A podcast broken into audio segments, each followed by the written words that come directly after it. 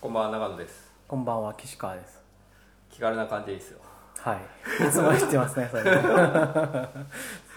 気軽ですよ気軽気軽ですか気なつもりではいますあんまりこうガチでやらない感じでやりたいなと思っててはあ疲れるのでそうですね前回どうでした反応ね良かったっすよ面白いって言ってる人がいてへえどそうそう何が面白かったんでしょうねああなんだ ろうねソンソンさんの標準語ですかねソンソンさんねソンソンさん面白いよねああの人は面白いですよ、ねあの幅が広いねどうしたらいつもどうしたら笑いが取れるかっていうのを常に考えてる感じがしますよねいやしなかったそんなことないで すかえ常に面白いことをこ全然しなかっうそんなことはしないですたうんなるほどいやなんかその姿勢はすごいなと思って、いやそんな感じはしなかった、うんそうですかね最近どうですか最近はちょっと忙しくてパンク気味で今日もなんか技術顧問に行ってたでしょ今日は行ってないですあー何もしてたのう行ったりとかは今月はもうちょっとやめようと思って何かあったら必要なのはリモートにしてますうん何してたの今日は、うんあのトライアスルートのあの懇親会で会場に行ってたんですよあさあっきそっか新宿だもんねはいそうだそうだそうだ新宿とってもいいですね僕行きやすいんで一本なんでそうなんですか、うん何線でしたっけ西武新宿線西武新宿線、ああだいまあでも西武新宿線混むでしょ僕はね各駅停車なんですよ うおうそうなんですかへ各駅停車で遅い時間に えなるほどあ乗らないまあよくわからないですけどあいいまあ便利だと思いますよ新宿の急行でもねうちから ね17分で高田馬場だからあでも実際の最寄り駅は西新宿だから新宿からだとまあちょっと歩きますね10分か1 2 3分ぐらいは10分ぐらい歩こう よ大丈夫ですトライアスイフトどうですか準備チケット売れたまあ、チケットはだいぶもうそろそろなんだろうひ、まあ、会場は広いんですけど、うんまあ、もうそろそろまあ席なくなっちゃうかなぐらいな感じではありますね多えーすごいじゃ分うんんよかったね レベルド聞いたあそれはなんかとても効果的だったそうですよああやっぱりまだちょっと具体的な数字見てないんですけどそれアドバイスしたの僕だから キックバックキックバックキックバックこれあんだまあいいやは貢献度高くないけど僕のあなんかこう得点がもらえることを祈っていますよ、まあなんかね考えましょ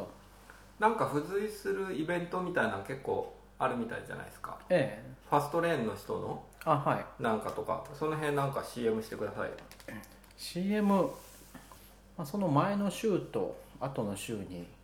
前の週って来週でしょそうですね28日とかかなぐらいからまあいろいろ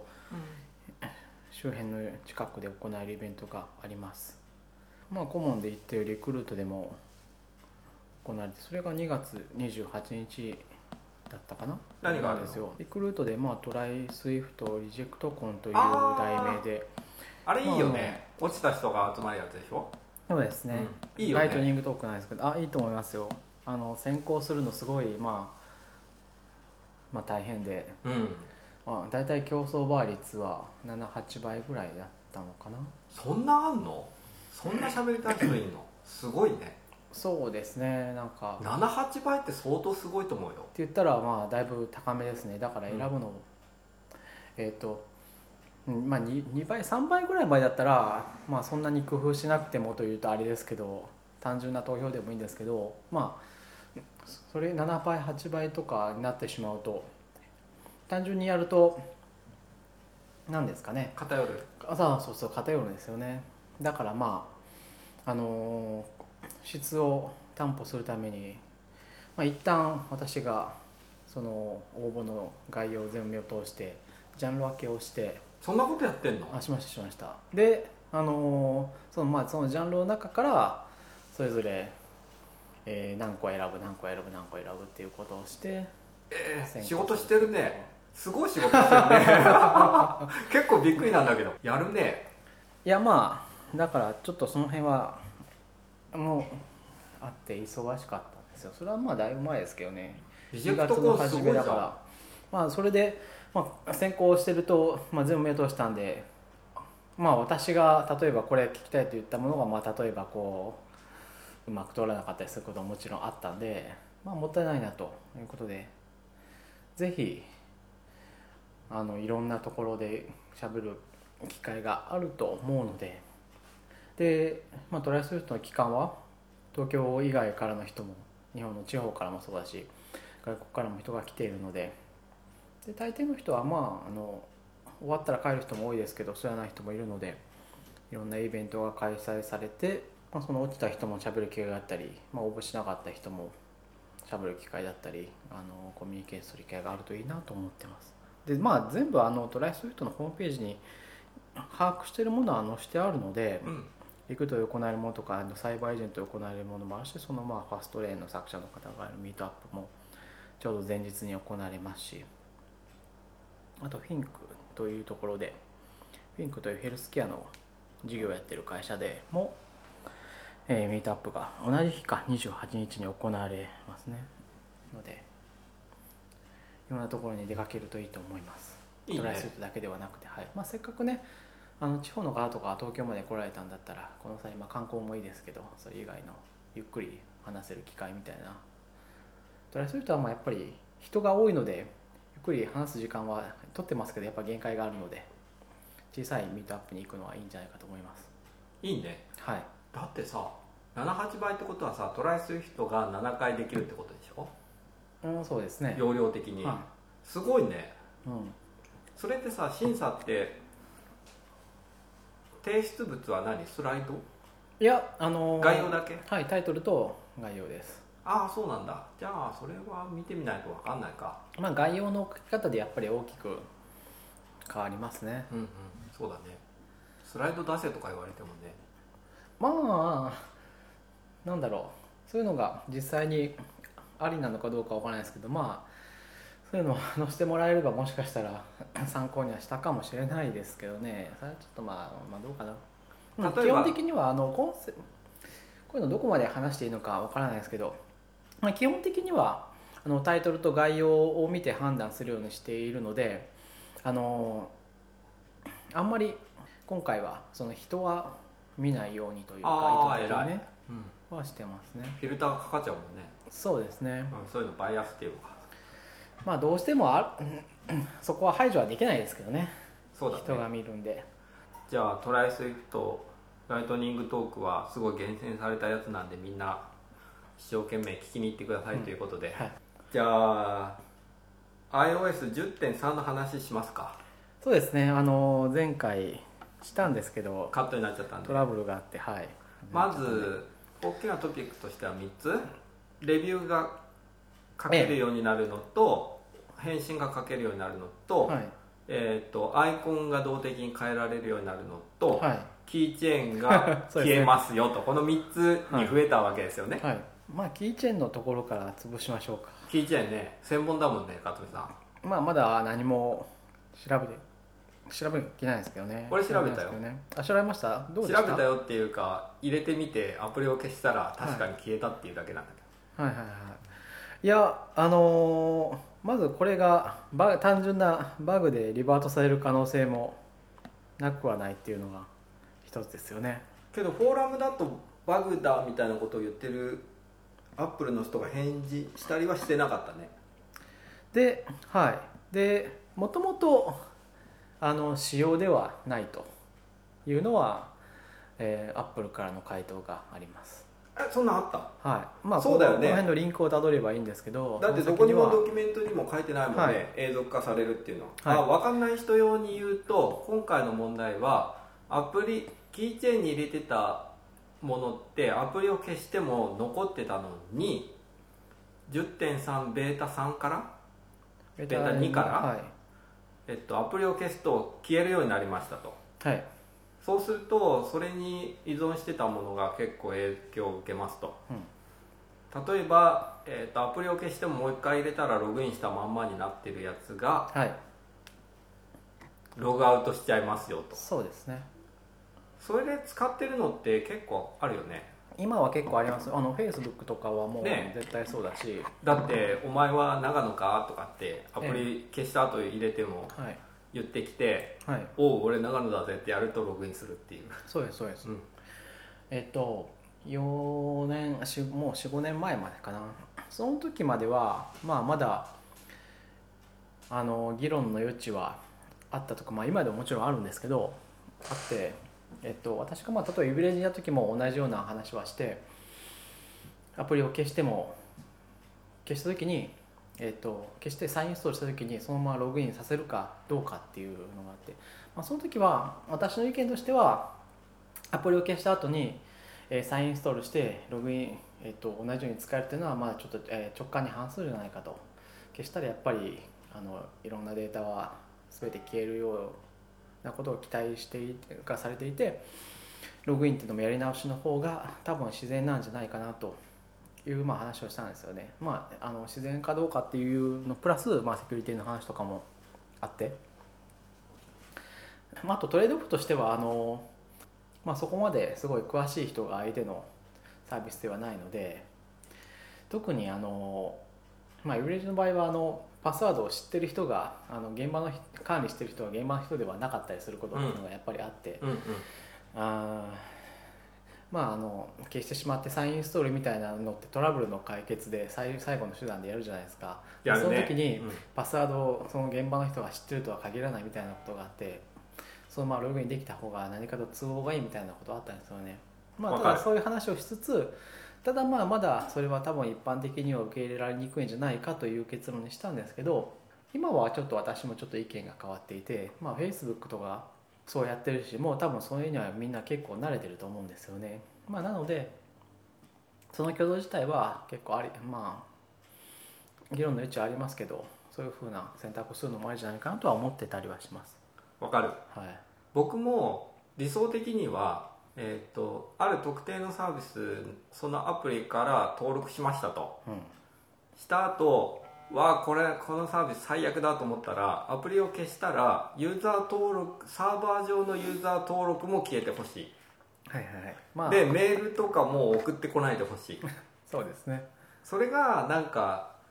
すっげえ極論的な理想で言えば多分そうだと思うけどえっといまだにアプリを消したっていうことをトリガーすることはできないからはいそれができたらなんかそれによってアカウント削除しますかダイアログを出してイエスとかみたいなのがいいと思うけどそれができない以上なんだろうアプリを消すっていうことが何なのかっていうことがこううやむやになってるというかまあそうなんですよね、うんまあこちらとしても、まあ、個人的な意見としてはまあ消したら正直消したい ねわ余かる計な有機 EJ の内容とかうん持ちたくない、わかる持ちたくないというか、うんまあなんですけどしょうがないのとまあこの辺はいくつかややこしい問題があって Mac はあのキーチェーンを自分で管理する手段が提供されてるんですけど iOS はそれがないっていうのもありますねないよね自分で一覧して消したりとかっていうすることが、うん、できないので何がまあ保存されているかもまあわからないしっていうのがありますねわかる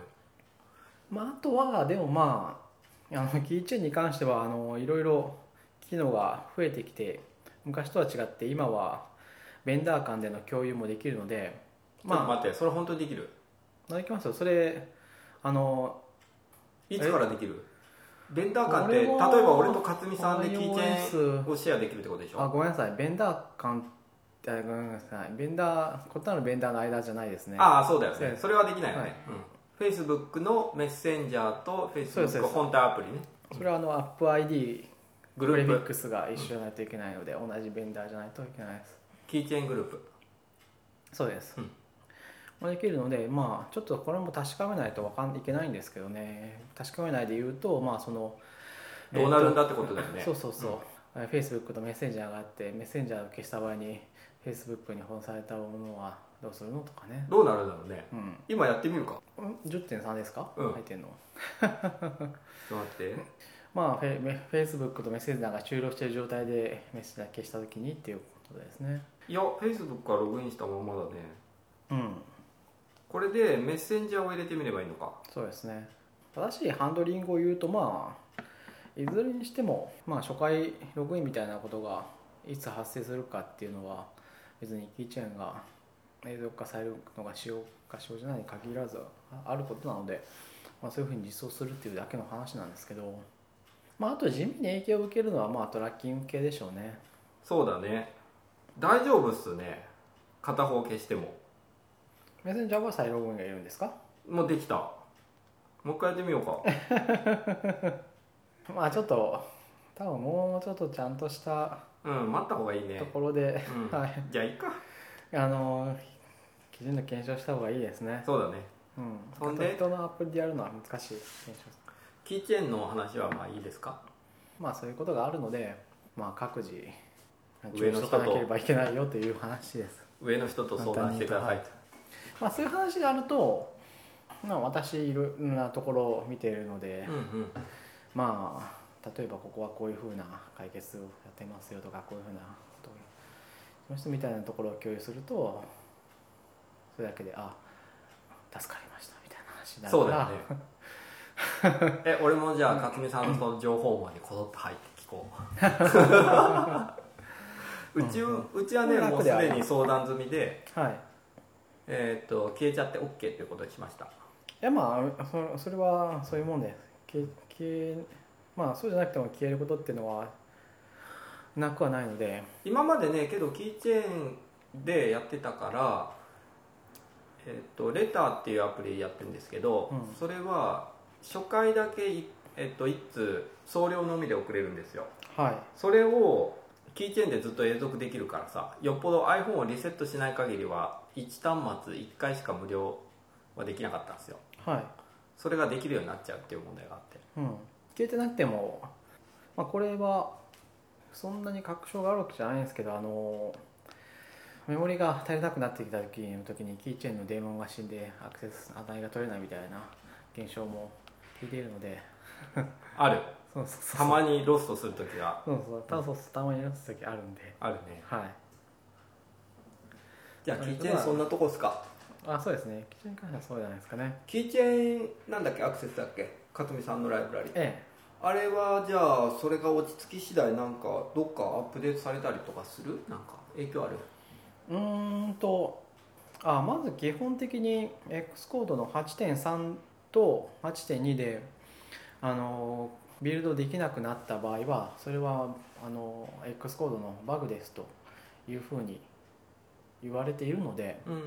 今のところあるんですけどコンパイルできない問題っていうのがで一応マスターの方ではプレイクエスト来ていたのを処理して直してはいるんですけど、まあ、リバートする可能性もあるんで基本的にはまあそうなので変更なしで使えるはずなんですよえっと高ソースコードレベルで言うとまあなのでね何もする予定は基本的にないんですが、うんうん挙動の方は確認して、えーまあ、時間を見つけて何かしらこういうふうに挙動が変わったとかなんなりをしようかなとは思ってますね、まなるほどねあ、一生はいっぱい来ると思うんでね、そうだねうんまあ来るだろう来るんねですよ、うん何かしらあったら勝美さんに聞けばいいみたいな感じでうん、同じポールリクエストもね3つぐらい来てね ななんなんですかねみ結んな構使ってんねまあそれはうんそれもそうなんですけど明らかにいやプロリクエスト出した時にもう前のように同じ変更が来てるのに見なさいとそうそうそうそう見ないんじゃなないなんなんでしょう ねじゃあ次レビューの話うんレビューしてくださいが出せるようになるのとうん返信ができるようになるは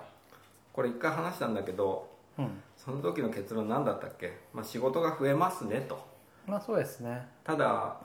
選択肢が増えるのはいいんじゃねっていうまあそうですねだけだったねはじゃあそれでいいかいまああのプロダクトとしてやってるところは基本的には、えー、アップルのレビューシステムはそんなにコントローラブルな場所じゃないので、まあ、自分のとこで持っているサポートサポートの部署があるんだったらやっぱりそっちにできるだけそっちを使った方がいいしそうだその話したね、お問い合わせに行ってくださいと誘導しますと、うんはい、やっぱり自分のコントロールできるところでにやっぱり来てもらった方が絶対いいと思いますね。そうだよこれねはけどあれだよねレビューのところで返信するデベロッパーが出てきちゃってその文化が蔓延したら、ええうんみんなこうし質問とか落ちますとか書き出して、え返事がないとまた何か書くみたいなうんそういう風のスパイラルになる可能性も高いですよね、ありますありますうんまあなんでもちろんあのほっとくわけにはいかないんですけど、うんそういうことができるようになって、えー他のところにどういうレビューが来てるかだったりとかあーっていうのを注意しておく必要はあるんですけどあるねうん、まあでもやっぱりできるだけ、うちもねまあサポートとはやとかはやっぱりえーっとビジネスのコアの部分だと思うので、そうだうね、んまあ、あのなかなかそこにあの時間とかコストを割くのは最初のうちは難しいんですけどねうん無理、うんまあなんで、最初はレビュー集めるので大うん、サードパーティーのそういうサービスだったりあったりとかいいと思うそういうのを使ってるところもあると思いますけど、まあ、そういうのでもいいんですけどアップルのレビューはやっぱりできることも限られてるし難しいしそこでこうまあ多分うまくコミュニケーションをやってコントロールするっていうのはまあよっぽど難しいですよ変無理無理そうじゃないところでも難しいんで推奨はあれだねアプリの説明の上の方にお問い合わせはレビューに書かないでくださいって うちも入れるだろうなきっとまあ、やっぱりレビューとかよりもきちんとあの送りやすいものがあればそっちの方が使われると思うので、まあ、そこはそ多うだね分デザインの問題だからと言ってしまうとあれだ簡単に次かうんいやけどそうだよねけどさなんかレビューの話それだとレビュー書くでしょ、はい誰かが「ありがとうございます」とかっつは全部につけるデベロッパーで出てくんじゃないまあ出てくるでしょうね出てくるよね、うんなんかさすごいさ絵文字しか使わなくてさパッカーンマークばっかり貼るとかうん、うん、いうのをさ、まあそういう人はいますねになるだろうねいつからだっけ10.3が出たらできるようになるのかなうん関係 iTunes ないかコネクトとの変更はまた別ですから別だよねはい、なるよって言ってるけどじゃあならないかもしれないし iOS11 のあたりぐらいかなかもしれないし、うんはいなるほどその辺はじゃあ注視しましょうと、あとはアイコンが、えー、と事前に持ってる画像だったら変更できるようになりましたよとはい、まあ、あとはいくつか制限があってあの勝手に勝手にというか知らない間に変わってるみたいなことはできないですねえなんで起動した時にバッジみたいな感じ起動した時に呼ぶあのメソッドが必要なのと、あじゃあアプリケーションバッジと一緒だ、うん、ああそうですうね、ん、なのとあの変更したら変更されたっていうふうにあシステムがアラートビューを出すんですよ、そんなことすんの、うんうん今いらないんだけどそれそれ何のためいのやそれあー何のためにと言われるとけどちゃんそとれしがた答えを持ってないけどまあそうじゃないと例えばアイコンを見失っちゃうとかあるんじゃないですか、いやそれがあるとうんキャンペーンとかを仕込んいっぱい仕込んでうん注目してもらおうみたいになっちゃうんじゃないうん、まあそうかもしれないですけど、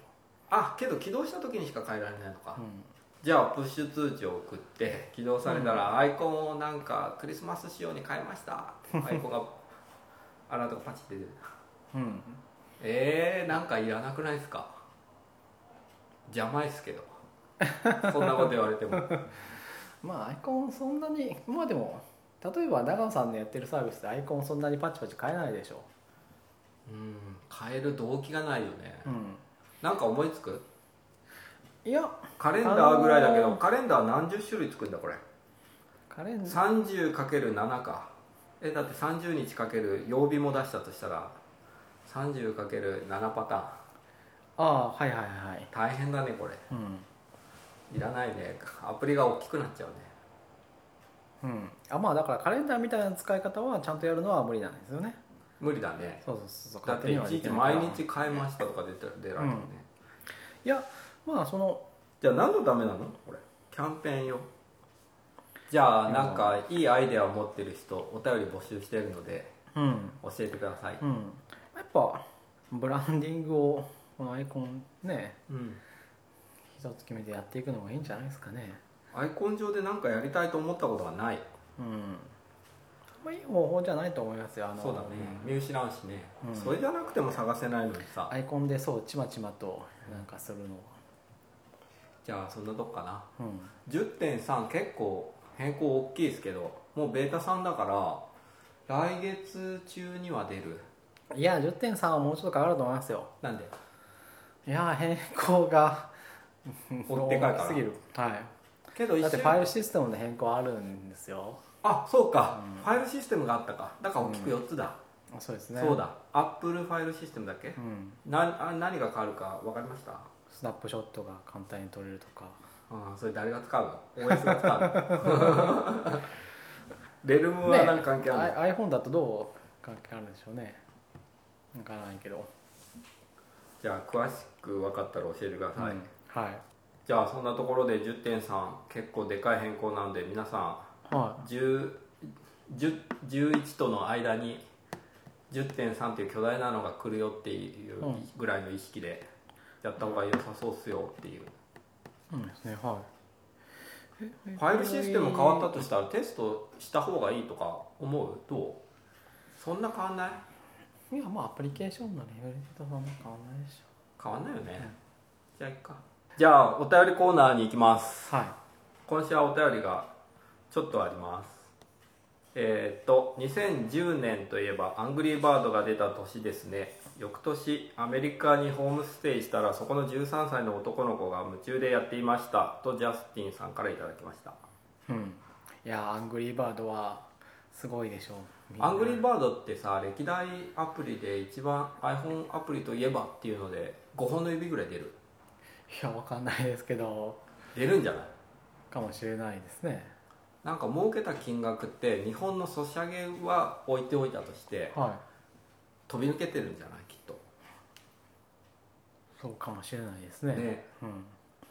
あとはですねいやまあアングリーバードは今でも好きですよ俺やったことないんだけどどういうやつなのマリオと一緒いやいやいや全マリオとは全然違いますよなんかベロかなんかビヨーって出してやるんじゃなかったっけアングリーバードのうん鳥が主人公なんですけど そのキャラクターをあのパチンコで飛ばしてそうだビヨーンって飛ぶんだそうだあの敵である豚の城というか家を壊すどの辺が面白いの操作性がいいのまあそれもそこはねまあちょっと 難しいですけどいやキャラクターが可愛いんじゃないですか個人的に言うとあそう、うんどれ何時間ぐらいやった100時間ぐらいやったあ私あのアングリーバードのこのパチンコの方自体は全然そんなにやってなくてうんいや普通にキャラが可愛いなと あそうでその後に出たアングリーバードなんかいろいろ出たよね、うんあの続編ではないけどパチンコじゃなくてあのバトルする他の人とバトルするアングリーバードファイトだったかなそういうのがあってそれは結構結構やったんですけどえバトルってバーチャファイターみたいに戦うのうーんいやそういうのはないです全然操作することはほとんどないんですけど、は何するのい、敵あの敵じゃなくて、えっと、他の人の、えっと、バードと戦って踏みつけた勝りするったのらいやパパズルみたいなパズルそうですね。あーはいゲームとしては、はい。なるほどねえーっと他のお便りはラッキーゲームスさんのお話聞きたいなとのりさんからいただきましたへえ。前回群馬の野望って言ったからねなるほど。ラッキーゲームスさんってお知り合いあまあ知り合いは知り合いですけど、どうですかね。あんまり群馬に住んでるのへへへ群馬には住んでないですよ。あ違うんだ群馬関係ないんだ、なんで群馬を来てくれそうゲームしたのか。いやーどうですかね。わかんないです。あんまり今度会って人前に出ない人ですからね。あそう、はいで今度会ってみてなんかちらっと言ってみて合わないですからね、そもそも。あそうなんだはい。レアキャラ、うん。あいやあんまり人前に出ない人だから。なんかインタビューけど読んだよ一回なるほど。ううん。読んだ記憶がある中身は覚えてないうん。あとはネクストステップ FM でまたしてもネクストステップ最高じゃという話が出ていてこんなツイッターアカウント名じゃし最高じゃわーとは広島弁に変えるフレンズのい。うん。方からいただきましたまあ、この人は、あのネクストステップの人だしそうそうですねあと WWDC とかアップルのイベントがあったらそれに広島弁で、うんうんあの人ねそう声を当ててる人ですね私も実際に会ったことはないんですけどあそううなんだネクストステップの話実はちょっとしたいよねそうあ前回ですよねいやしたいよねしたいですしかてみたいあはいはいはいはいというか触ってみたいえーっとネクストステップ、まあ、小湯塚さんとか持って今持ってんのかなわかんないそうかシけどャツさんを呼んで聞けばいいん だなるほどねそれでいいか、だねネクストステップってさなんか VM とかで動いたりしないのえーさあオブジェクティブ C 書いてみたいんだけどネクストステップでああなるほどいいですねあ考の考古学的な、うん、なんだっけなそういうすごいココアの古い本が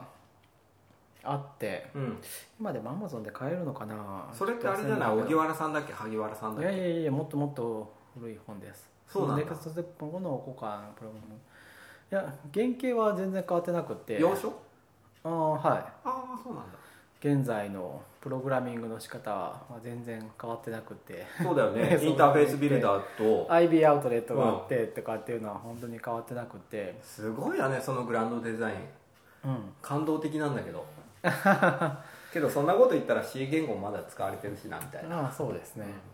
うんいやネクストステップ特集は実はやってみたいけど僕らの知識がないからうん触ったことある人とかいないっしょだってそんな日本に1000人いるさあそんだけ売れたんですかねそもそもあれでしょなんか大阪のどっかの大学がドカッと入れたんだよねへえそれでそこにいたのが荻原さんか萩原さんかはいあのオブジェクティブ C の本を書いてた人で、はいだからあの人はずっとオブジェクティブ C の本を書いてるなるほどだったと思う確かうんえーっと他のお便りだと「シャープ #003」で長野さんの会社が4人でアプリ運営していてちゃんと売り上げているはそれはちょっと特殊がゲートが必要みたいなことを言っていたがこれ原文ままですあうんそれがどんな技なのか知りたいとお手紙が来ています、特殊ななんか技術が必要なんですか技術は必要じゃないですよ別にアプリ普通に作るだけだから,、うんだからどうやどういうものをどういう手順で作ってどうやっていくかってことだよねはが必要じゃないですかだから何を作るかっていうあうん話だけでうん別にアプリ作るみたいな別にどっかからそこそこの人連れてくれば誰でも作れるじゃないですかうんデザイナーをいいデザイナーを見つけるのは難しいかもしれないけどそうですね、うんここはちょっと難しいけどまあデザインはでも言っても第一番に必要なものではないですからねそうあえっとそうねビジュアルっていう意味ではそうだねけどデザインは必要だけどねうんサービスデザインは必要だけどね最初からうんそうそうですね、うんそれはそうんう、うん、アプリケーションのなんだろう作りとか、うんあの見た目もそうだしまあ UI もまあまうんわかるあどうでもいい、うんどうでもいい人あれだなというか、うんえっと、そうプライオリティとしては低い、はいうん、クックパッドで言ったらレシピをみんなで集めるというようなことは重要だけどそれがどう実装されているかっていうことは、まあ、そっちよりは重要ではなくて、うんやっぱり早い時期にレシピっていうのに目をつけて一生懸命やったってことが重要まあそうですねだっていう、はいうん、それでいくと、まあもう結論はもうきねあのーこういうことをしたいっていうものをどう提供するかっていうなるほど思いつくかっていうことですよねそっちはね一つの僕は回答だとはい思う、つまりあれでしょその人が本当にやりたい頑張れることをやりなさいってことでしょあこれもそうだしあの求められてることえあそっちそうえっと需要があるもの例えばそうそうんううんわかるえっとね僕がこれ真面目に回答するとしたら2013年に会社作ってるんでその時にどうやってサービス作っていったかみたいな話をする時に答えようとは思ってるんですけど、うん今の時点で僕が思ってるのは、えー、と簡単な答えとしては最初からお金を取るサービスをやった方がいいと思はいはいはいはいそれはそうかもしれないですねう理由としてはですね、はいここにこう長々と書いちゃったんですけどあその方がやりやすいっていうのはあると思いますまずやりやすいっていうのと,、えー、と人がそれを買うか買わないかっていうラインをどう超えるかっていうはいことで、判定がしやすい、じはいもうえそんなこと言ったってこの人いっぱい買う人いるじゃんってなった時点で結構強い理屈としても強いし、モデルとしても強いしそれが需要があるっていうことを証明もしているしなんかめちゃくちゃ分かりやすいうんなんか例えばツイッターって結構難しくて指標を設定するとしたらなんだろうな1ヶ月間毎日2ツイートにか3ツイートぐらいしたとかさそういう判定って結構さそれで本当にいいのってなっちゃうじゃないですかツイッターとかを例に出してくるとねもそう話がもうすごいややこしくなるんですけどねそうでしツイッょターとかはねうんだからツイッターを例にするのは難しいですよツイいッターなやんツイかあッれターじゃなくてもさ Google でもさ結構難しいと思うんだよ作ろうと思ってそれに本当にこうユーザーがつくのかつかないのかって判定って長い時間がないとできないでしうんまあょ、そうですねけどこれを買うか買わないかみたいなんで言ったらすごい短期に判定ができるし、うんで実際にそれで売れてお金も入るから、うんえっとユーザー数が伸びたって言ったら会社がやっていけるっていうのにすぐなるからう分んかりやすいので、なんか秘訣としては最初からお金払ってくれるのをやるのは結構やりやすいかなあそうですね、まあマネタイズはどうしてもどこかで必要になるのでそう一人でやるのではなければねだからまああの簡単にとりあえず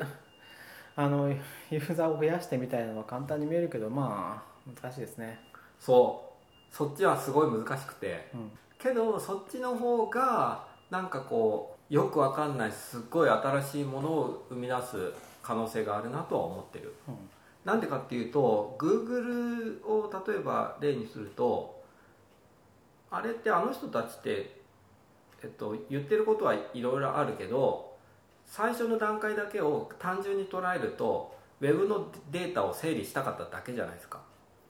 ていう情熱をもとに検索エンジンを作ったらなんと検索結果に一行広告を入れるとめちゃくちゃ儲かるってことを発見したっていうことじゃないですか。はいその一行広告を入れたらあのめちゃくちゃ儲かるっていうのが分かってて逆算して検索エンジンを作ったわけではきっとないと思うんですよ、はいけどそこはすごい金脈だったわけだし、えっと、それがユーザーにとってもそんな嫌じゃないしっていうことですごい規模になったわけじゃないですか最初に売るものを作ろうとして考えてたらそのアドバーズを Google が発明するってことはなかったと思うんですよはいその意味で僕が最初に言ってた最初からうあのお金払ってもらうやつをっていうので作っていくと Google は作れない気がするんですあそうですねそうだよまあね、ツイッターも無理だしそう Twitter もなんですよクックパッドもある意味無理だなそうあと Facebook もでしょうんでそうクックパッドもそうでさ、うんあれはすごい頑張って頑張って結局なんか検索結果の並び替えっていうのにお金を払ってくれるっていうのを発見したわけじゃないですかうんそれを逆逆算して作ったわけではないからそれで作れてしまったから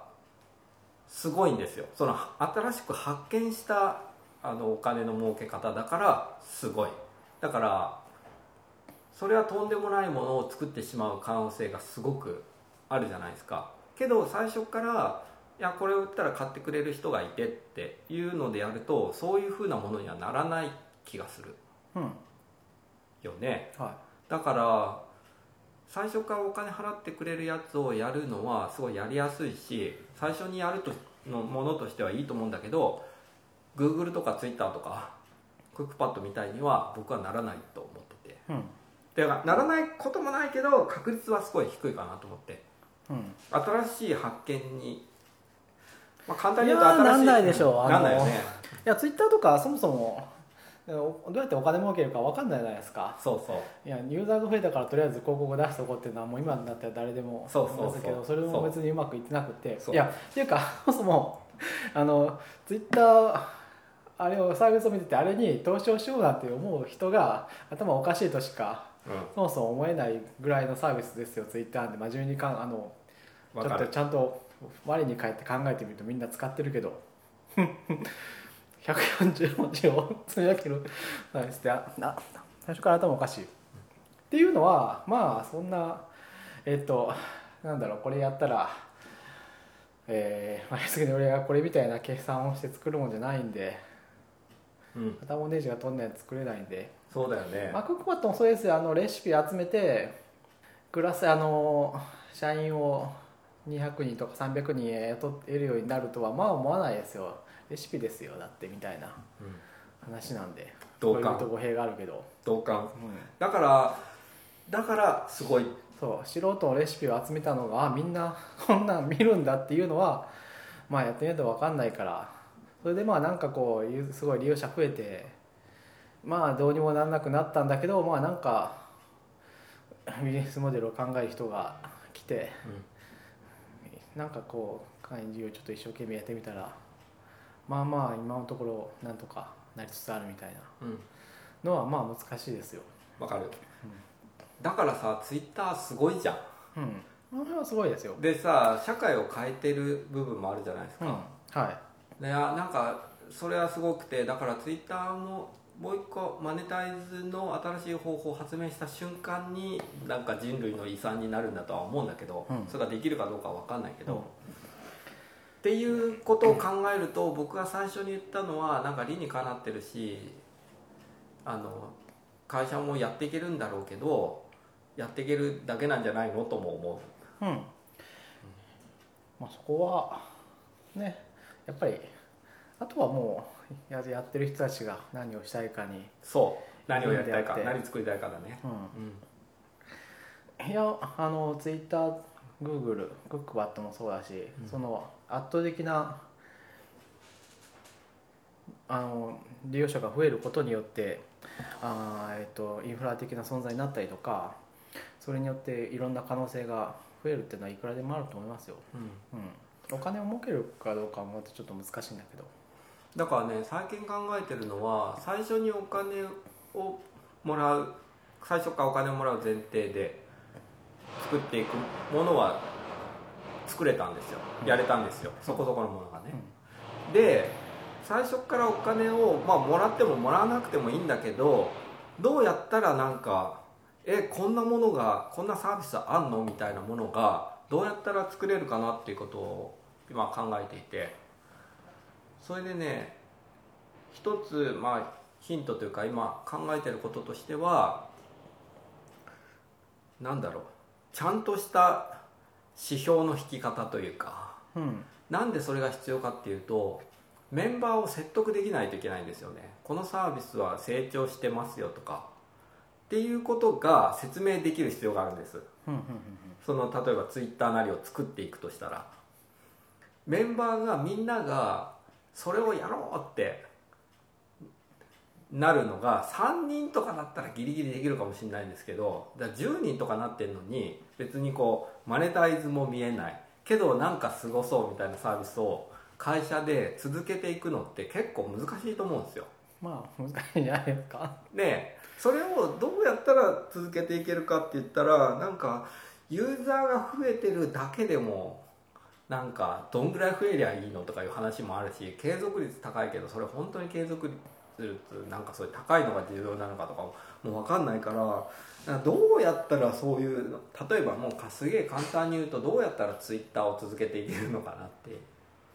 ツイッターをどうやったら続けていけるかそのツイッターを今から作るとしてそれああをはいはいメンバーをどうやって巻き込んでかつ何にゴールをこう設定してどこに着地しますよみたいなことをがさ結構難しいんだよね実はちょっと挑戦してたんだけどへそうね単純にけど昔に比べたらユーザーもすごい増えるんでとりあえず広告になんとかなりますみたいなことでも通じる世界ではあるっていうのはまあいいことではあえるよね、うんうんねうんうんどうかなダメでもだからそれしか手法がないっていうことが問題なのかなうんうんそうだね広告は難しいですよやっぱり難しいよねうんけどさすげえさページビューがさ何千万とかあればさ絶対お金にはなるわけじゃないですかはあいやまあそれをお金に変えることは可能ではありますけどけどすごい変換効率が悪いよねうんね、うんまあただねうん広告はまあ私そんな広告は好きじゃないけどもうちょっと広告はえーっとなんなんだろう広告はというとちょっと主語がでかすぎるんであれなんですけどはいはいウェブとかアプリの広告はもうちょっとうまいやりようがあると思いますそうだねそそれけどずっと10年20年言われてて何も変わってないじゃんうねなんでなんでしょうねっていうとなんだろうそんな一言でいいのかっていう気はしますけどちょっとテーマがでかすぎるからまた今度にしますかしましょうか、うん広告の話はけどそういうことをおいおい考えていきたいんだよねうんアプリ中心からでもいいから、うんこの前ねそうえっ、と個人のアプリ作家の人全滅してないですかみたいなこと言ったらさ、うんいやいや僕アプリで食べてますっていう人が、いやリプライもらって、えうん、よかったとっても、はいえーそんな方法でやってるんだとうんうん思って、うんうんだからちょっとアプリをキーにその辺の広告とかもねちょっと考えていきたいですねうんまあ何はともあれエンジニアもそうだしデザイナーの人もそうだしまあ選択肢はいろいろ増えてるじゃないですか自分で会社でやるにしろうんやりやすくはなってるよねどっかにうんどっかの会社に入ってやるにしろまあうん iPhone 登場以前は本当に全然そういう選択肢はエンジニアとしての選択肢はまあほとんどなかったわけじゃないですかえそうかなそれってどういうことウェブエンジニアしかないっていう意味うーんの方だしやっぱりあのシステムインテグレーターみたいなところが SI やうんっていうのかえーっと企業のある程度有害企業の情報システムとかはああ分かったじゃあ、えっと、ウェブサービスとかアプリとかで成立してる人が増えたっていう意味そうそうそう、んん、それはそうだね、うん、ウェブエンジニアっていうのも本来なかったやっぱりあのスマホ以降だとネイティブもそうだしウェブサービスも iPhone があるおかげでもういくらでも出てきたし人は不足してるぐらいの状態になってるので、そうだねうん、その分レッドオーシャンとはいえなんかやっぱりここ10年20年ぐらいで大きく変わったのってなんか大きな資本がないとできないことみたいなことがすごい減ったと思うんだよねあまあそうですねそうだよね、うんなんか能力があってこういいアイデアが出せれさえすれば何らかしら結構やっていけるみたいなところは拡大しててそこが一番大きいかなうんなんか昔で言ったらさ例えばテレ何百万人が見るテレビドラマ作りたいですみたいなことって言ったらテレビ局に入るしかぜ選択肢はなかったんだけどなんだっけ新海さんだっけあはいみたいになんかもう一人で ドラマじゃないけ ど劇場版アニメをい一人で作れるみたいなうんことになってるしだってツイッターだって何人だ10人とかで作ったのかな何百万人いる中で、みたいな感じだから YouTube もね2人だし2人だしねなんかうんまあ、うんまあ、全部こう iPhone にこぎつけるのもあれですけど、うんまあ、ネットワークがもう世界の全国つつうらうらつながるようになって、そうだねみんな iPhone なり Android なりコンピューターを一人一台持つようになってだからインフラがうんすごく整ったのっていうのが一つと、そうだうね、んそしまあ、それにおいてソフトウェアの難易度もいろいろ下がってきているのででハードウェアの難易度もまあだいぶ下がりつつありますよねハードウェアと連携するやつもまあハードウェア作れるね今ね、やろうと思えば、難しくなくなっている、まああの気軽に手を出すのは大変なところではありますけどねハードウェアの場合は普通に燃えたりすることっていうのがあるんでそうだね燃えるハードウェア出荷しちゃったらなかなかあの冗談で済まないことになるのでソフトウェアはねバグってもね高橋それはまあ燃えることはうん燃えたりああうん人が死ぬことっていうのはそんなにはない普通はない情報漏洩ぐらいだねうん、まあちょっとその辺でないといいいい気はしないけど、うんうん、人が死ぬような事態にはなることもあるけどなんかハードウェア詳しい人知り合いいるハードウェアに詳しい人に知り合いゲストで呼べそうなおおはあ聞いてみますよ何年だろういろねんなレベルがあるけど iPhone とつなげれるようなのが出てきたのって何年ぐらい ?2014?13? iPhone とつなげられるようなうんハードウェア、とかどうですかね私あんまりそんなに早くなかったから NEXT とかが出てきたのってどれぐらいですかねなんかだいぶ早さかった気がし今ます時けのどハードウェアってさ、はいもう iPhone がコントローラーみたいなのになってるじゃないですか、ええアプリがあるみたいなさ、ええそういうのが始まったのって何年ぐらいだろう2000ねきょ今日の9 10年にはないよ、なるほどまあでもネスネスト自体はネストって何あのかっこいい温度調節が できるハードウェア知らないですか知らない知らないそんなのあった知らないかアップルのエンジニアがスピンアウトして作ったやあー見たことある、はい分かった分かっつとかね、たなるほどねはいじゃあ2010年の話いきますかは iPhone リリースから10年ということで数回に分けてこれまでの歴史のターニングポイント的なことをお互い何やってたかと一緒に振り返りますとい、うん今日で5回目はい、でございます5回目で2010年まで来ました2010年はですね出来事がすごい爆発的に増えている感じがする2010年は特にま多あ、くて、関わる人も増えたんでしょうね、そうう、ん、い2009年ぐらいまではまだ結構落ち着いてて iPhone しかないし iPhone しかないああはいはいそうですねなんだけど、はいえー、と2010年ので出来事を簡単に言っていきますとまず2010年じゃないけど2009年の11月にコアオーディオ iPhone コアオーディオプログラミングが出ますで同時期に2009年12月に OpenGL で作る iPhoneSDK ゲームプログラミングっていう横江さんの本が出ますうんで矢継ぎ早に翌月2010年1月には iPhone プログラミング UI キット紹介リファレンスっていう所さんの本が出ますうんというとまあじゃああれですかねやっぱり2009年の後半あたりから前半かな出版社の人がうん多分この辺の企画をどっとやっていアくプローチしてたんでしょうねいろんな人にそうでこの3人でですね実は Twitter でなんかあ本読んだとか言って話すようになって、うん3人でイベントやろうみたいなことを話して交流して実は3人で会ったんですよ2000、 はい2000でえっ、とね10年の2月とかだったかなとかにこれ3人で会ってはい所さんねまだこの時ね普通のサラリーマンだったんだけどうん次に iPad が1月27日サンフランシスコのイベントで発表されますとはいはいはいはいで4月の3日にアメリカで販売開始うん6月7日には WWDC があって iPhone4 の発表続きますよこれででその後6月24日に発売はいでなんと、えーそれから4ヶ月3ヶ月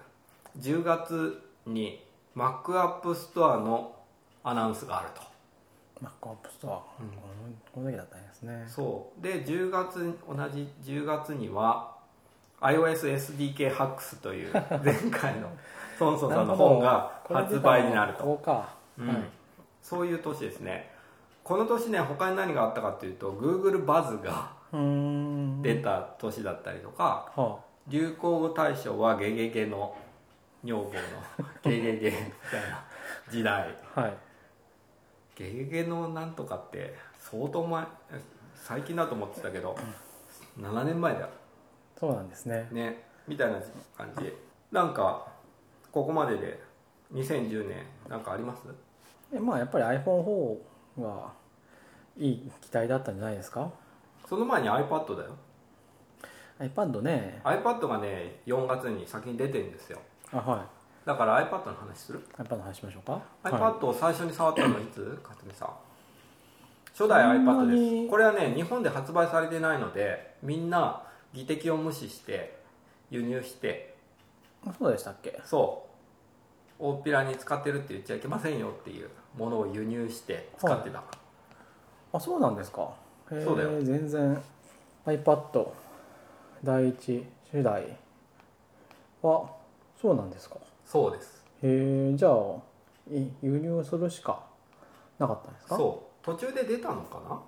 な、うへえ日本でも発売されたかもしれないけど最初はじゃあ輸入したのかな輸入したと思います僕ねなんとかっていうなんだっけヴィンテージコンピューターだっけああヴィンテージコンピューター確かに、うんあそこがなんか輸入かなんかやっててはい割高で買いましたよ5万円とか6万円とかはいはいはいはでしたよ勝美さんどうやって入手したいえ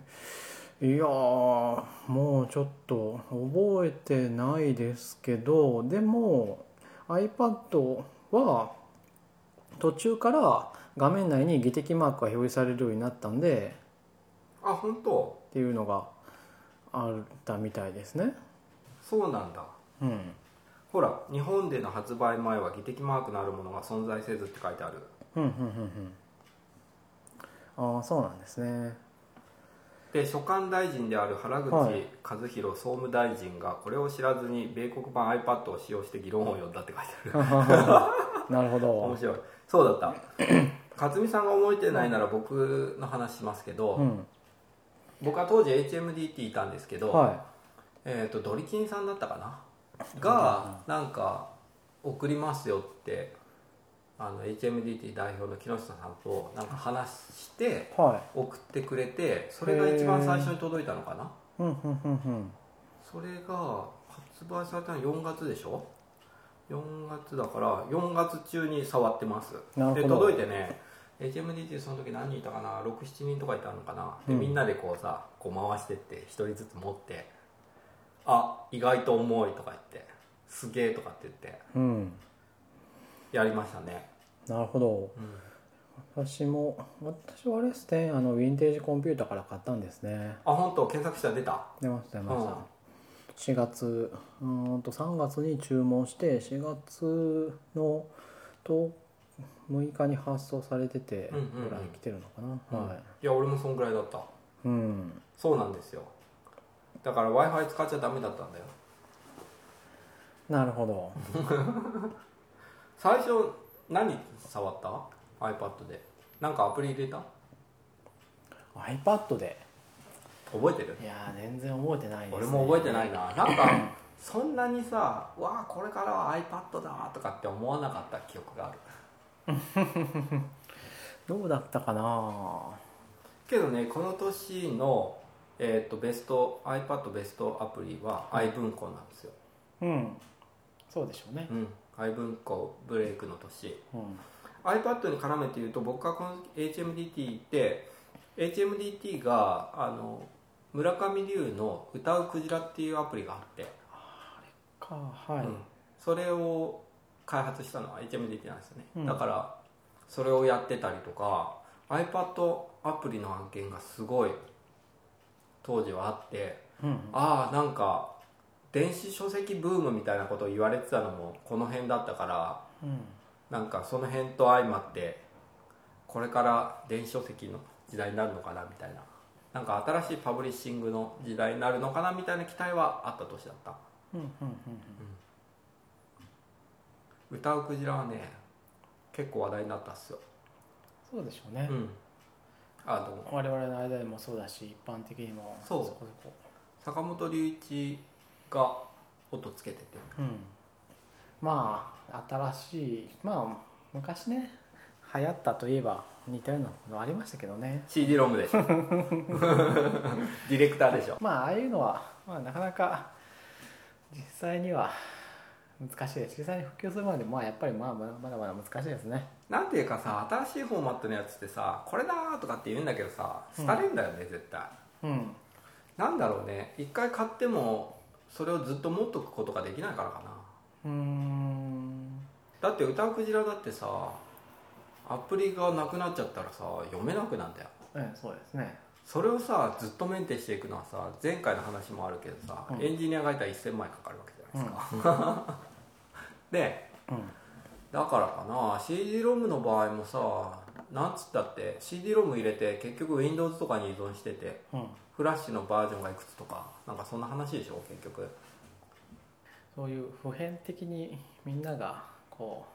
う楽しいものを作るっていうのはまあ難しいっていう難しいよね話ですよはい簡単な方がやっぱりいいんですよ簡単なっていうのはメディアのフォーマット普が通にそうんう、うん分かるうんなんか PDF で持っとけるんだったらみたいなそうねだしうんなんか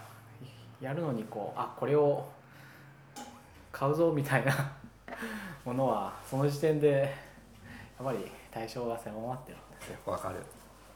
なんかさ坂本龍一で思い出したけどさ坂本龍一はさその時々々のさ一番こう流行ってるみたいな先端のメディアみたいなの採用していろいろなんか出すわけですよ、ほうはそういうのさ見ようと思ってもさ見れないやつが結構あるわけうんうんうんはいもう忘れちゃったけど具体的には、うんそういうこう買ったはいいけど見れなくなったみたいなうんものあるね今 DVD 見るのも大変だしさ CD 聴くのも大変だしさ、そうですね CD はもう聞かないんですけど CD 持ってるうちに多少ありますけどねもう置きっぱなしなだけですよどうすんのきどうしてもそれ聴きたくなったらどうすんのもうどうしても聞けなくなったらあの USB ドライブがあるんであ持ってるんだつなげばいいんですけどはいそうそれが必要なんだよ名残として持ってはいるんですけど最近さいジャズでさ、うん ECM っていう、まあ、そこそこ有名なブランドっていうかレーベルがあるんですけどはがなんとね今さらスーパーオーディオ CD ハイブリッドのねシリーズを出してるんですよい今、まあ今更というかま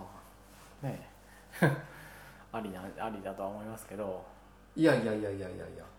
今頃です よスーパーオーディオ CD が死んで10年とか経ってる感じなのにあそうなんですかうんうんまあで誰もあ聴れけでしるょ人いないよ CD 以上の音で出そうと思ったらそれか、ダウンロードしかないうん、ダウンロードも USB うん、メモリで売るとかとかロスレスでそういやでもそれでもあれじゃないですかまあいっかはスーパーオーディオ CD の特徴ははいリッピングできないんですよあ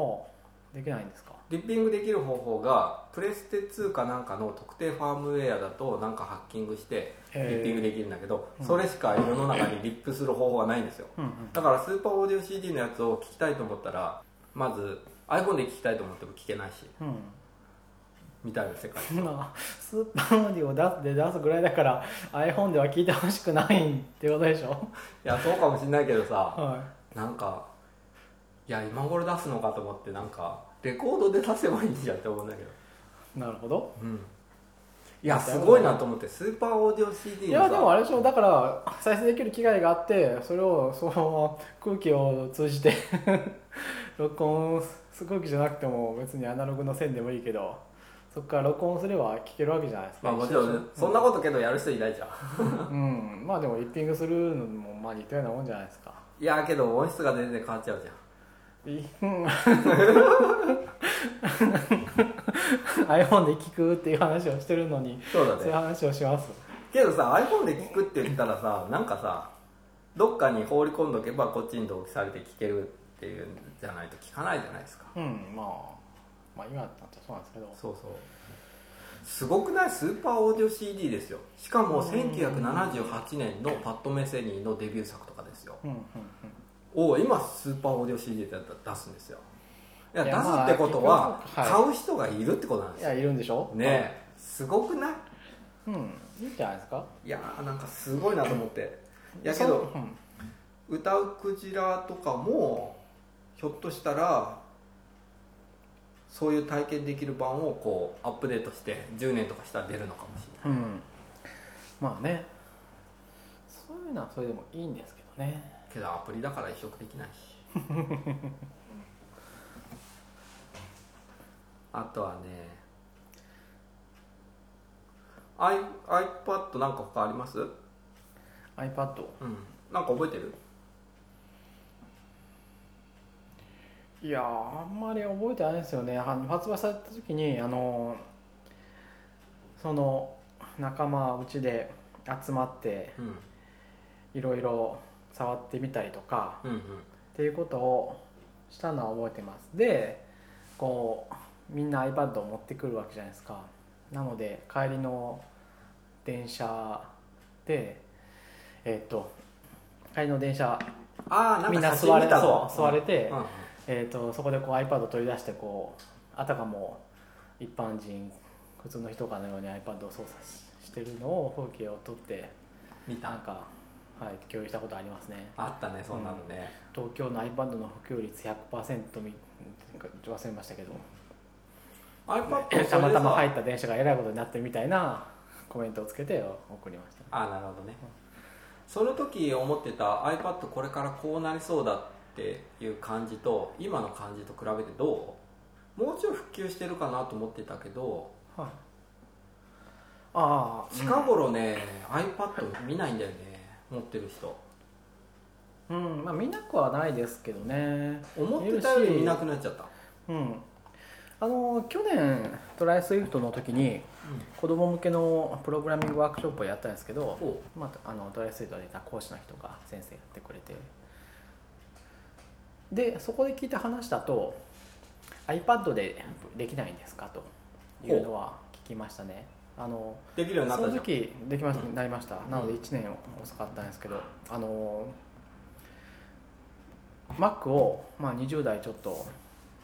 あのカサレアルっていう会社の人にお願いしてうん研修とかやってる会社なんで調達したんですけどあの Mac は家にはあるところは少ないんですよねただし iPad はご家庭に1台必ずあるらしいんですよなるほどそうだ,、ね、だからそうかもそういうことかご家庭には、ままちょっと我々の周りはそんなにせ、まあ、iPhone あるんでね iPhone を使ってると思うんだけどご家庭にはどうも1台 iPad があるらしいですよ、あるうちもあるうんあめで,、っちゃま当然あるけあど、で最新のではない古いかったりすると思うんですけどそれを結構、うん、子供とかずっと使ってるっていうのがあるんじゃないですか、なるほどね YouTube だからみたいな電車とかでは iPhone 大きくなったからうん見なくはなったけど、うん家でひっそりこう iPad が眠っているとうん、しで子供があ使われ YouTube とか見てるとうん、使われてると思いますよ、なるほどねじゃということあを聞きましたじゃあジョブズの狙い通りになったんじゃないなったらないですか、 なったらないかだもっだてめリだビけンどグコンピューターを変革したかったんでしょうんそういうメッセージなかっででそれはだから Mac ではなくて Windows でもなくて iPad っていうのはで子供が使えてるようだしたなるほどねいいいいんじゃないですかねなるほどねだからなんかそういうところをターゲットにしたものをもっと作ればいいんじゃないですかみんないやー iPad をターゲットにできるうんターゲットでやっていけるうん iPhone の100分の1ぐらいだと思うようんやっていけるうん全然いけるでしょあ本当いけるえどういう戦略いや有料アプリわからないですけどあ戦略 そんなあーそれ私の考えることじゃないんでねそうだね技術顧問だもんねいや今さ、まあも iPad 向けで作れとか言われてもちょっとしんどいなもう今はあの iPad は Swift プレイグラウンドがあるからあれですけど Swift プレイグラウンドみたいなもの Apple が出してなかったら Swift あのプレイグラウンドとかそういう iPad プログラム環境みたいなのはまあ世界を取れると思いますね、あのねうちの子供はねあいうえおを iPad で練習してるうん、うん、それも IU だとあれですけどまあ世界を取れる可能性がありますね IU だとちょっと日本しか取れないけどこう動かすとね車が一緒についてくるいいじゃないですか、めっちゃ楽しいじゃないですか、それ。うじゃあ iPad はそうか結構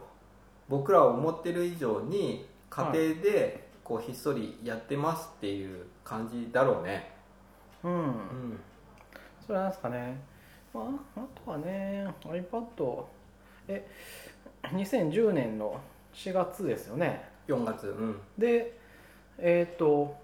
日本では発売されてなかった、しばらくされてないけど、えっ、とねされるう、ん、うんまあ、なんですけど、あれですよね、なんか、その時はなんか、ローンチに間に合わせるようにアプリを作ってたらしい、作ってたはずなんですよ、私。あそうん、アップルからも多分それはアナウンスがあって普通にう何作ったあの何日までにサブミットしたものはローンチに間に合いますというメールが多分来たと思うんですよね何作ってたのその時はあれですねあのあの時計アプリの iPad 版っていうのをやってましたね LCD クロックそうそうそうそうあそうなんだやってたんだそれを iPad のローンチに間に合わせるためにそんなに必死でもなかったかもしれないけどやってた気がしますねあそうあとこれ日本発売いつだろうね初代は出なかったんじゃないっけ2が出たんじゃなかったっけなるほどそうなんですねうんそんな感じしたけどねあとはまああれですねあのそのローンチに間に合わせたいっていう人が質問を出してきてどうしてもあその時あの iPad は画面を回転を必ずサポートしなければいけないっていうそうだあったねがあってそう画面の回転がどうしてもうまくいかないので教えてくださいっていうメールが来たりとかしましたね回転サポートしろしろって言ってたよね、うん今どうなったあ今は縦だけでも全然大丈夫ですよ、そうだよね、うんじゃあ諦めたのか珍しいねそこだけをするってまあ回転自体ねいやまあ,、回転サポートしてるアプリとか見たことないようんまあそもそもね横回転そう言うほどいらなかったよねっていうのは iPhone でもありますからねそうだね iPhone で横サポートしてるのなんか知っていらるなくはないんだけど、うん、いや横にしたいっていう人はまあいるんですよいるよねうコストが高すぎんだよねん、うん、対応の横テにストが大変だしうんまあ、よく聞くのはあの横にした方があのキーボードが広くて入力がしやすいのでみたいなことは聞くんですよね、うんうんうんとかねうんうんあとまあ画面を広くっていう時もありますけどねそうだねまあなんなんだろう横とか初めから なかったらっていうデザインもあったのかもしれないとは思いますけどね、うんけど縦 iPad は縦か横にね純正アプリはねするときあるよ、うん、縦か横かどっちか固定でっていうのは他はね iBook ストアもね同時にローンチだったっぽいね、 iBooks はねうん、使ってるうーんと俺もう存在すら忘れてんだけど基本的に Kindle なんですけどねなんでだと思うねはいなんでさ Kindle なんだろうなんでなんで iBook, Kindle なんだろうか iBook ストアじゃダメなんだろまあ Kindle の方があの圧倒的に便利なのでうどの辺なんだろう品数、そうですねそれもあるし金額音楽はあんまり関係ない、まあ、今 Kindle Unlimited っていうのもありますしねどこが分岐点になったんだろうねどこが分岐点かなんで初め iBook から iBook さあそんなに勝負になってなかったと思いますけどねじゃあ Kindle の方が先にあったからあそううんそうだしいやうんなんでアップルのこのデバイスを持ってるさえもいるのに Kindle に勝てないんだろうっていうのはすごいずっと不思議なんだけどいやだって iBook は i- iPhone でしか読めないしですよっていうのもあるしそうだっけうんそうかうん Mac と iPhone しかダメかうんそれはしんどいいやなねかなか買いづらいですよこれはそうだねなかなかそこがでかいのかうんなるほどアップルクラウドとかやんないもんねうんうんうんいやまあ少なくとも私はまあ読めなくなって困るようなことはそんなにないとは思いますけどね、うんそうだよね俺もね、うん iBook ストアで買っても全然困んないと思うんだけど絶対買わないんだよねう、んなんでだろううんまあ、あとはあの普通にウェブで検索に当たらないとかもありますしねいちいち iBook 起動して検索しないですからねそれがねうんそうだよねうんそうだうん分かんないです確よ、検索して確かに iBook ストアに行ったことないわうん、なるほどね Amazon すごいねけどそれなんだかんだ言ってデバイス持ってないとこでも一番になれるすごくない Google でも Apple でもないんですよすごくないまあそうかななんですごくないですかだって独自フォーマットですよ Kindle ってそうなんですよねそれだけがね本当にね Kindle ねしかもさあっちが提供開始やめたらレンタもルうだか本当らひさどいですよあれは提供やめたらさ消えちゃうんだよいいやそんなんいっぱいありますよそこはね問題ですよねすごくないけどそれでもさ Kindle で買ってんだよしかもまあ OS 持ってるとこでもないんだよでうん検索持ってるとこでもないんだよすごくないなんかすごいねまあ他のところがすごいしか言ってないけど他のところがダメなんですよいや普通に考えたらまあアマゾンみたいなところがにを信本に関してね本に関してまあアマゾンを信頼して買うみたいなことはまあまあありえないですよなくなるし気分次第でこれがはアダルトだから言えるとかこれは児童ポルノだからなくなったみたいなことはあるしインフラという、うん、話ではないですよねまあそもそも明らかにねけどなんで Kindle で買うのまあ Kindle しかないですもんねまあ iBook でもいいですよ Kindle と iBook は別に同じぐらいの同じぐらいダメで同じぐらい信頼していますあけど iBook ストアも他そこ独自のだ他のところはまああーまあダメですね他のやつはあとはでもまあうん技表とかは PDF が出てるんでそれは普通に PDF でいいいいですいいよねだから普通にそういうのが増えればもしかしたらひっくり返せるかもしれないけど漫画はもうあのディアレエムをやめてあのビューアーとコンテンツを分離する以外にひっくり返す方法はないと思いますよそうだよね、うんけどさそれさ出版社からしたらさ Kindle の方がさ都合がいいんじゃないうん、かもしれない今となってはそうだね、うんそういうこプとロなのモーションもしてくれますしね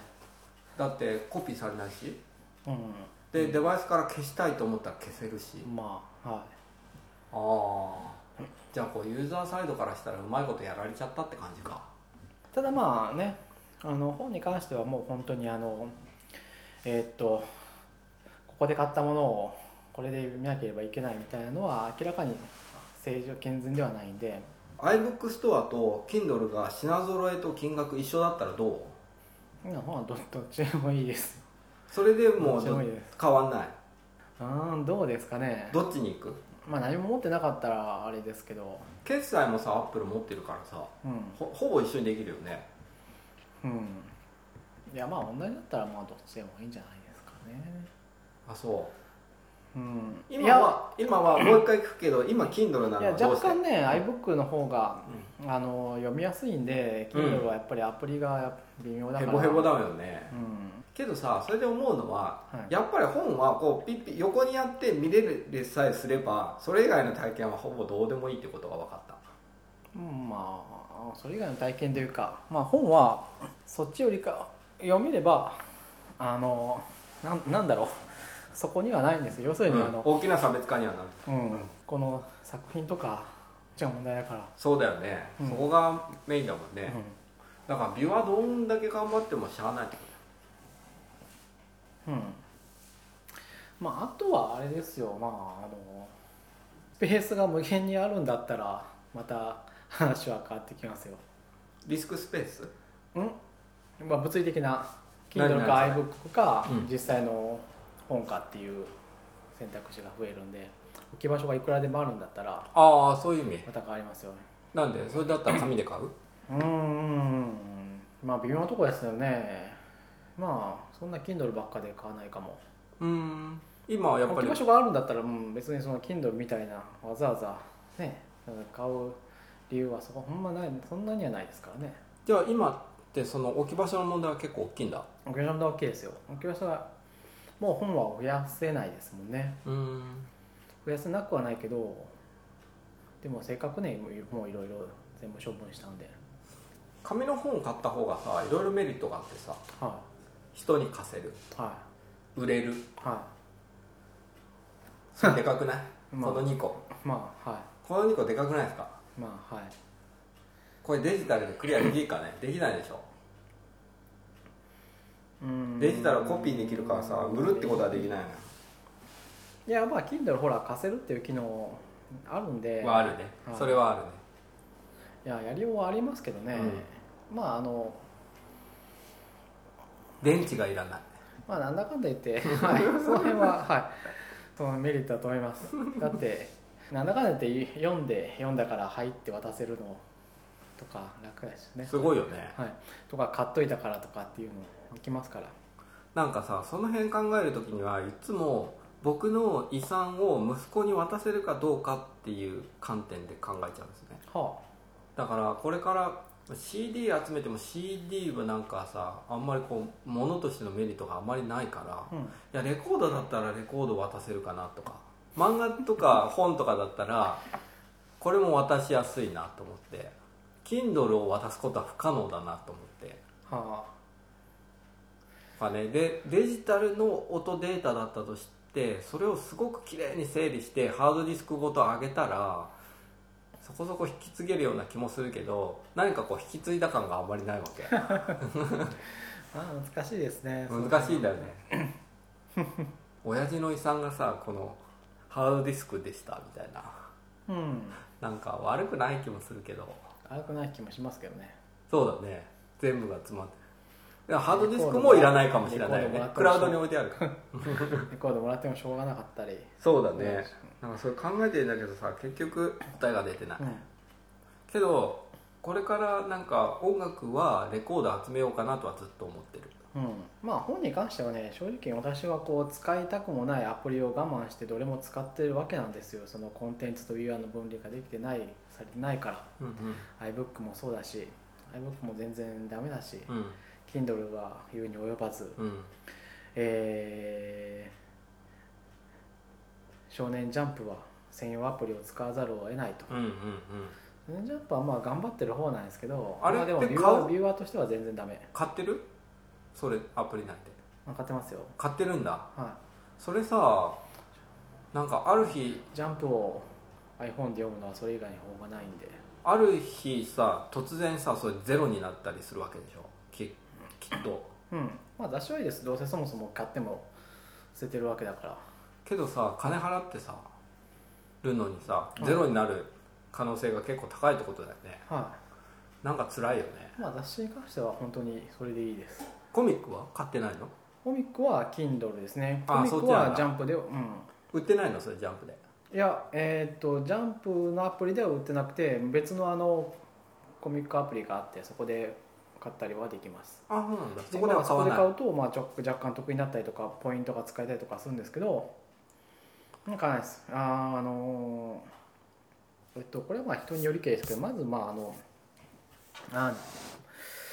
まああんなんで読もうとは思わないですねなるほどねけどさそれさ端的に言うとはい、例えばさ今例えば嫁さんの家の実家にうん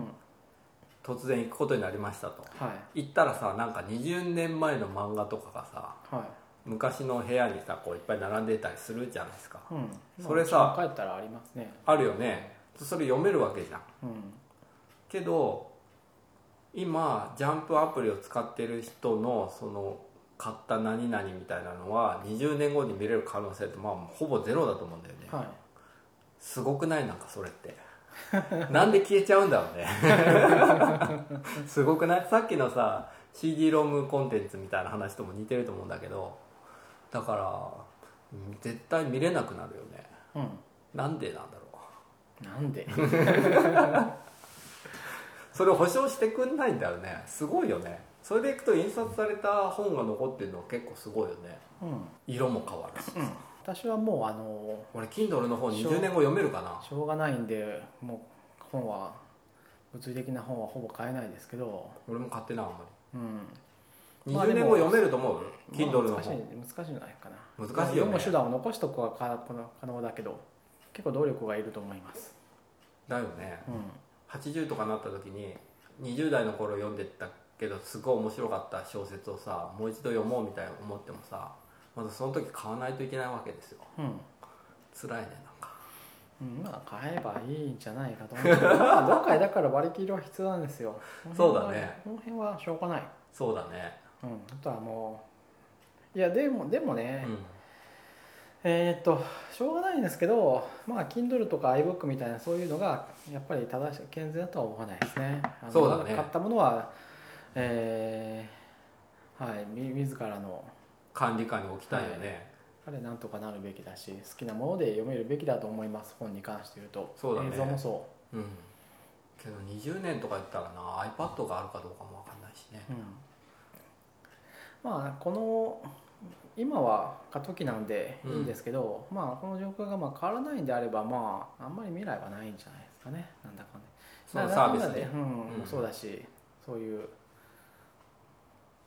デジタルのコンテンツっていうもの にはそうだよねなんかさ Kindle にさ多分2 3 0万円は使ってると思うんですよ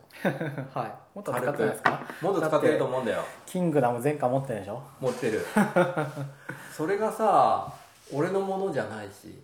うん